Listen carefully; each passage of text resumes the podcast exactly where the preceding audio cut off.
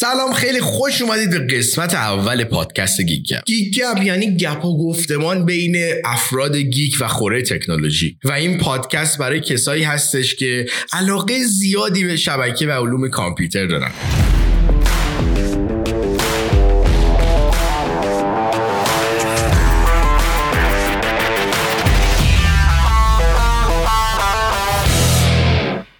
تو این قسمت می‌خوایم در مورد حقایق و ناگفته های دنیای شبکه صحبت کنیم و اینکه یک نفری که تو این رشته می‌خواد فعالیت کنه دقیقا با چه چیزایی مواجه است؟ راهش چجوریه؟ کجا باید بره؟ چه کارایی باید بکنه و نکنه؟ در طول این قسمت آریا غلاملو یکی از 300 مینای خوبمون رو داریم که در کنار من هست. سلام آریا. سلام فرشاد. خیلی خوشحالم که ما این دوره پادکست رو شروع کردیم. امیدوارم که بتونیم به همه دوستدارای شبکه یه کمکی کرده باشیم. امیدوارم که واقعا همین اتفاق بیفته. خب آریا بیا در مورد حقایق و ناگفتهایی که در مورد شبکه کسی نگفته صحبت کنیم. خب مورد اولی که می‌خوایم بررسی کنیم خصوصیاتیه که یک آیتی من باید داشته باشه. آریا به نظر تو یک کسی که تو این رشته از حالا کامپیوتر هر رشته ای فرق نمی‌کنه چه خصوصیات اخلاقی باید داشته باشه؟ یکی از مهمترین خصیصهایی که این فرد باید داشته باشه به نظر من آپ تو دیت بودنه. همونطور که می‌دونید توی دنیای تکنولوژی هر روز داره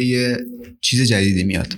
بنابراین این نیاز وجود داره که شما هر روز آپ تو دیت باشید. کاملا باید موافقم. این روحیه جنگنده و چالش طلب و اینکه همش تو تکاپو باشی شاید ما به میل هر کسی نباشه. آره کاملا درسته. اگه بخوام یه مقایسه خیلی ساده برات انجام بدم فرض کن یه نفر تو رشته مکانیک باشه. رشته مکانیک مثل دنیای آیتی نیستش که بخواد هر روز یه چیز جدید معرفی بشه. البته با احترام به بچه های مکانیک باید بگیم که میزان تغییر مفاهیم تو رشته مکانیک غیر قابل مقایسه است با IT شما اگر از دنیای IT 6 ماه فاصله داشته باشی خیلی برات سخته تا بخوای اون مفاهیم و قبلی رو دوباره به یاد بیاری و خیلی چالش داری و دوباره باید بشینی مطالعه کنی و مرور کنی. حالا شاید نه از صفر مطلق ولی خب به حال این چالش رو داری. پس نتیجه می‌گیریم که نکته مهمی که اینجا وجود داره قبل اینکه وارد این field شین باید خودتون رو بشناسین. اگر روحیه چالش پذیر ندارین پیشنهاد می‌کنیم اکیدا وارد این field نشین. حالا فرض کنیم من این نفری هستم که می‌خوام وارد این field بشم. باید چیکار کنم؟ از کجا باید شروع کنم؟ فرشاد نظر تو چیه؟ به نظر من دانشگاه نمی‌تونه نیاز بازار رو کاور کنه.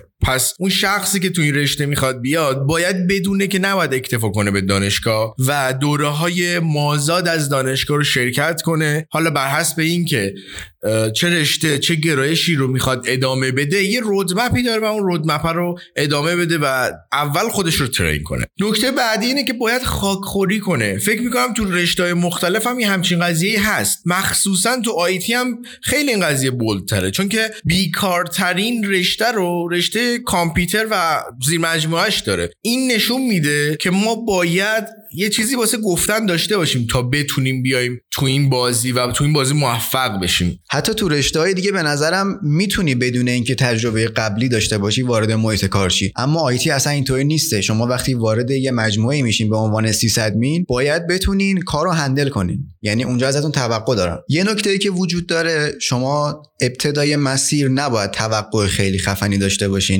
باید بدونین که این رشته مثل بقیه رشته ها حتی بیشتر نیاز به خاکخوری داره. بهترین زمینه برای اینکه اون خاکخوری رو سپری کنین کارآموزیه.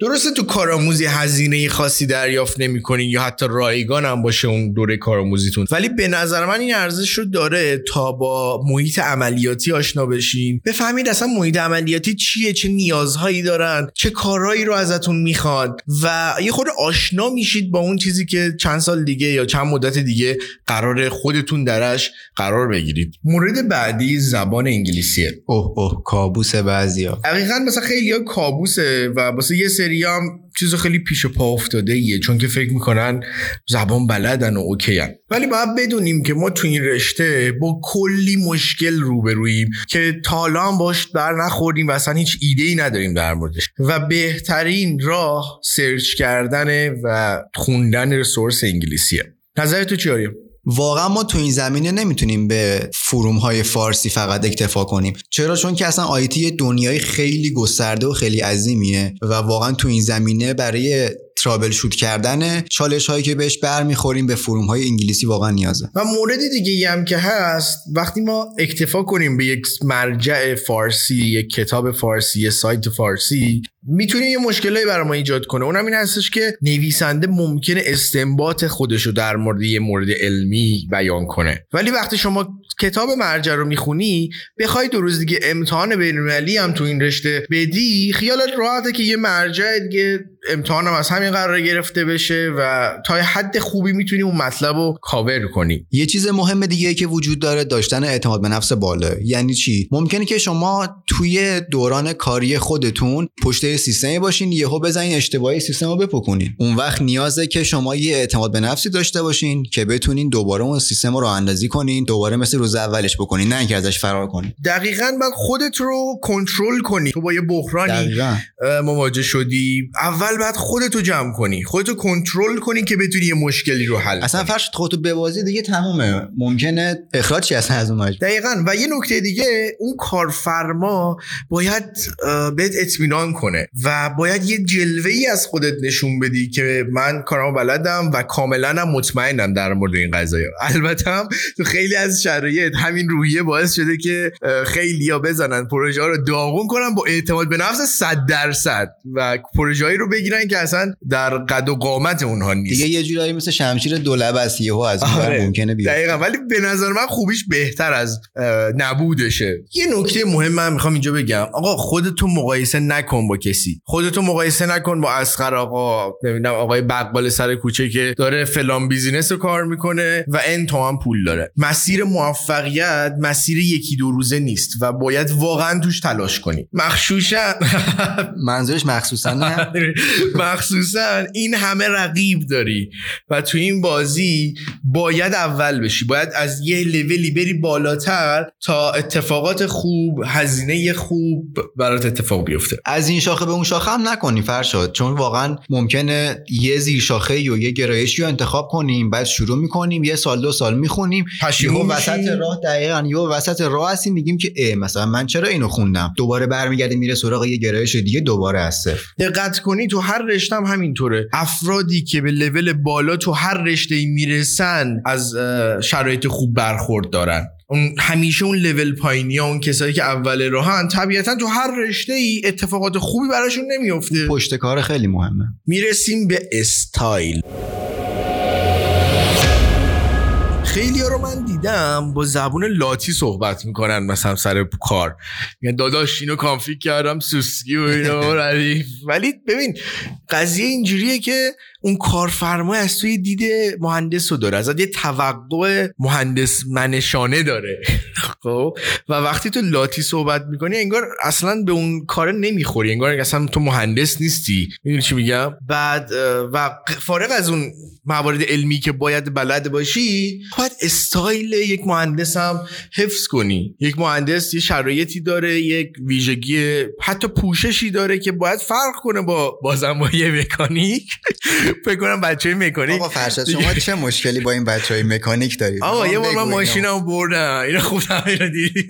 ولی موضوع اینجاست. شما تو هر position ی که هستی باید همون رفتاری که ازت انتظار میره رو انجام بدی. شما باید سعی کنی که به اون پرستیژ کاریت برسی دیگه دقیقا. وقتی ادعا می‌کنی که شما یک دکتر هستی نمی‌تونی هر ادبیاتی استفاده کنی. تو مهندسی هم همینطوره. پس ادعا و عمل رو باید با هم دیگه یکسان کنیم. آقا من همیشه تو کلاسام این رو به بچه ها میگم. اینکه شما یه soft skill داری یه hard skill soft skill ت میشه مهارت های ارتباطیت مهارت های فردیت hard skill ت میشه اون موردایی که باید بخونی درس خوندنت علمت. شما باید این دوتا مهارت رو با همدیگه داشته باشید که بچه های IT آره یا خیلی من این رو می‌بینم که اصلا نمی‌تونن ارتباط برقرار کنن. یعنی تو این soft skill خیلی مشکل دارن. به طور مثال طرف می‌خواد با کارفرماش صحبت کنه که یه امتیازی بگیره. نمی‌دونه چجوری مذاکره کنه. خب حقم داره چون هیچ موقع تو دانشگاه و تو محیط آموزشی یاد نگرفته و هیچ وقت هم یاد نخواهد گرفت. این اسکیلی هستش که شما باید مازاد بر علوم آیتی دنبالش بگردی. اینکه چجوری صحبت صحبت کنین چجوری رفتار کنین چجوری لباس بپوشی همه این قضايا تاثیر گذاره که یک نفر رو بهش بگیم یک آدم حرفه‌ایه.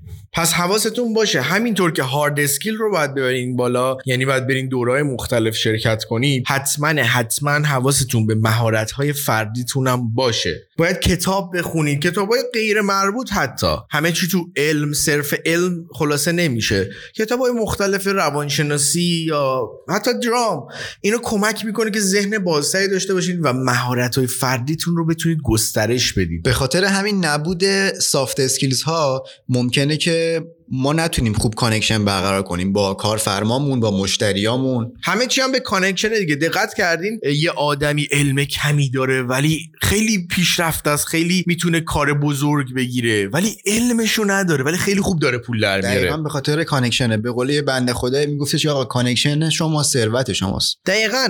دقت کنید تو همه جای دنیا هم همینه. شما به کسی که اطمینان داری دوستتونه رفیقتونه یا یه پروژه مشترک داشتین باهاش رجوع می‌کنی و مشکلش رو میگی. حالا مشکلت یه مشکلی تو شبکه هر چی. و سختتر اعتماد می‌کنی به یه آدم بیرونی و خارجی. و هرچه بتونی این دایره connection ها تو زیادتر کنی در واقع شانس گرفتن پروژه خودتو داری بیشتر می‌کنی. و اینجاست که شاعر میگه تو اونجایی باید باشی که connection ها هستن تو اونجایی باید باشی که جای توئه. رویدادهای علمی برو شرکت کن.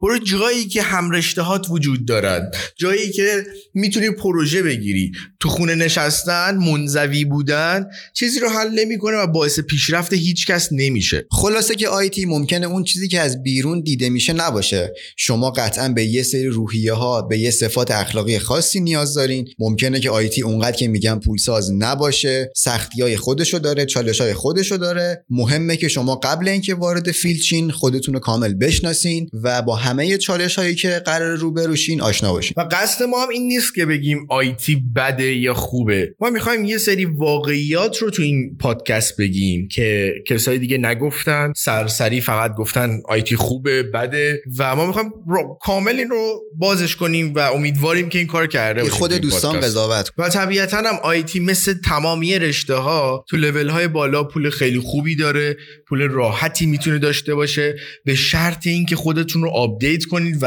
از لحاظ علمی به یه حد خیلی خوبی برسید.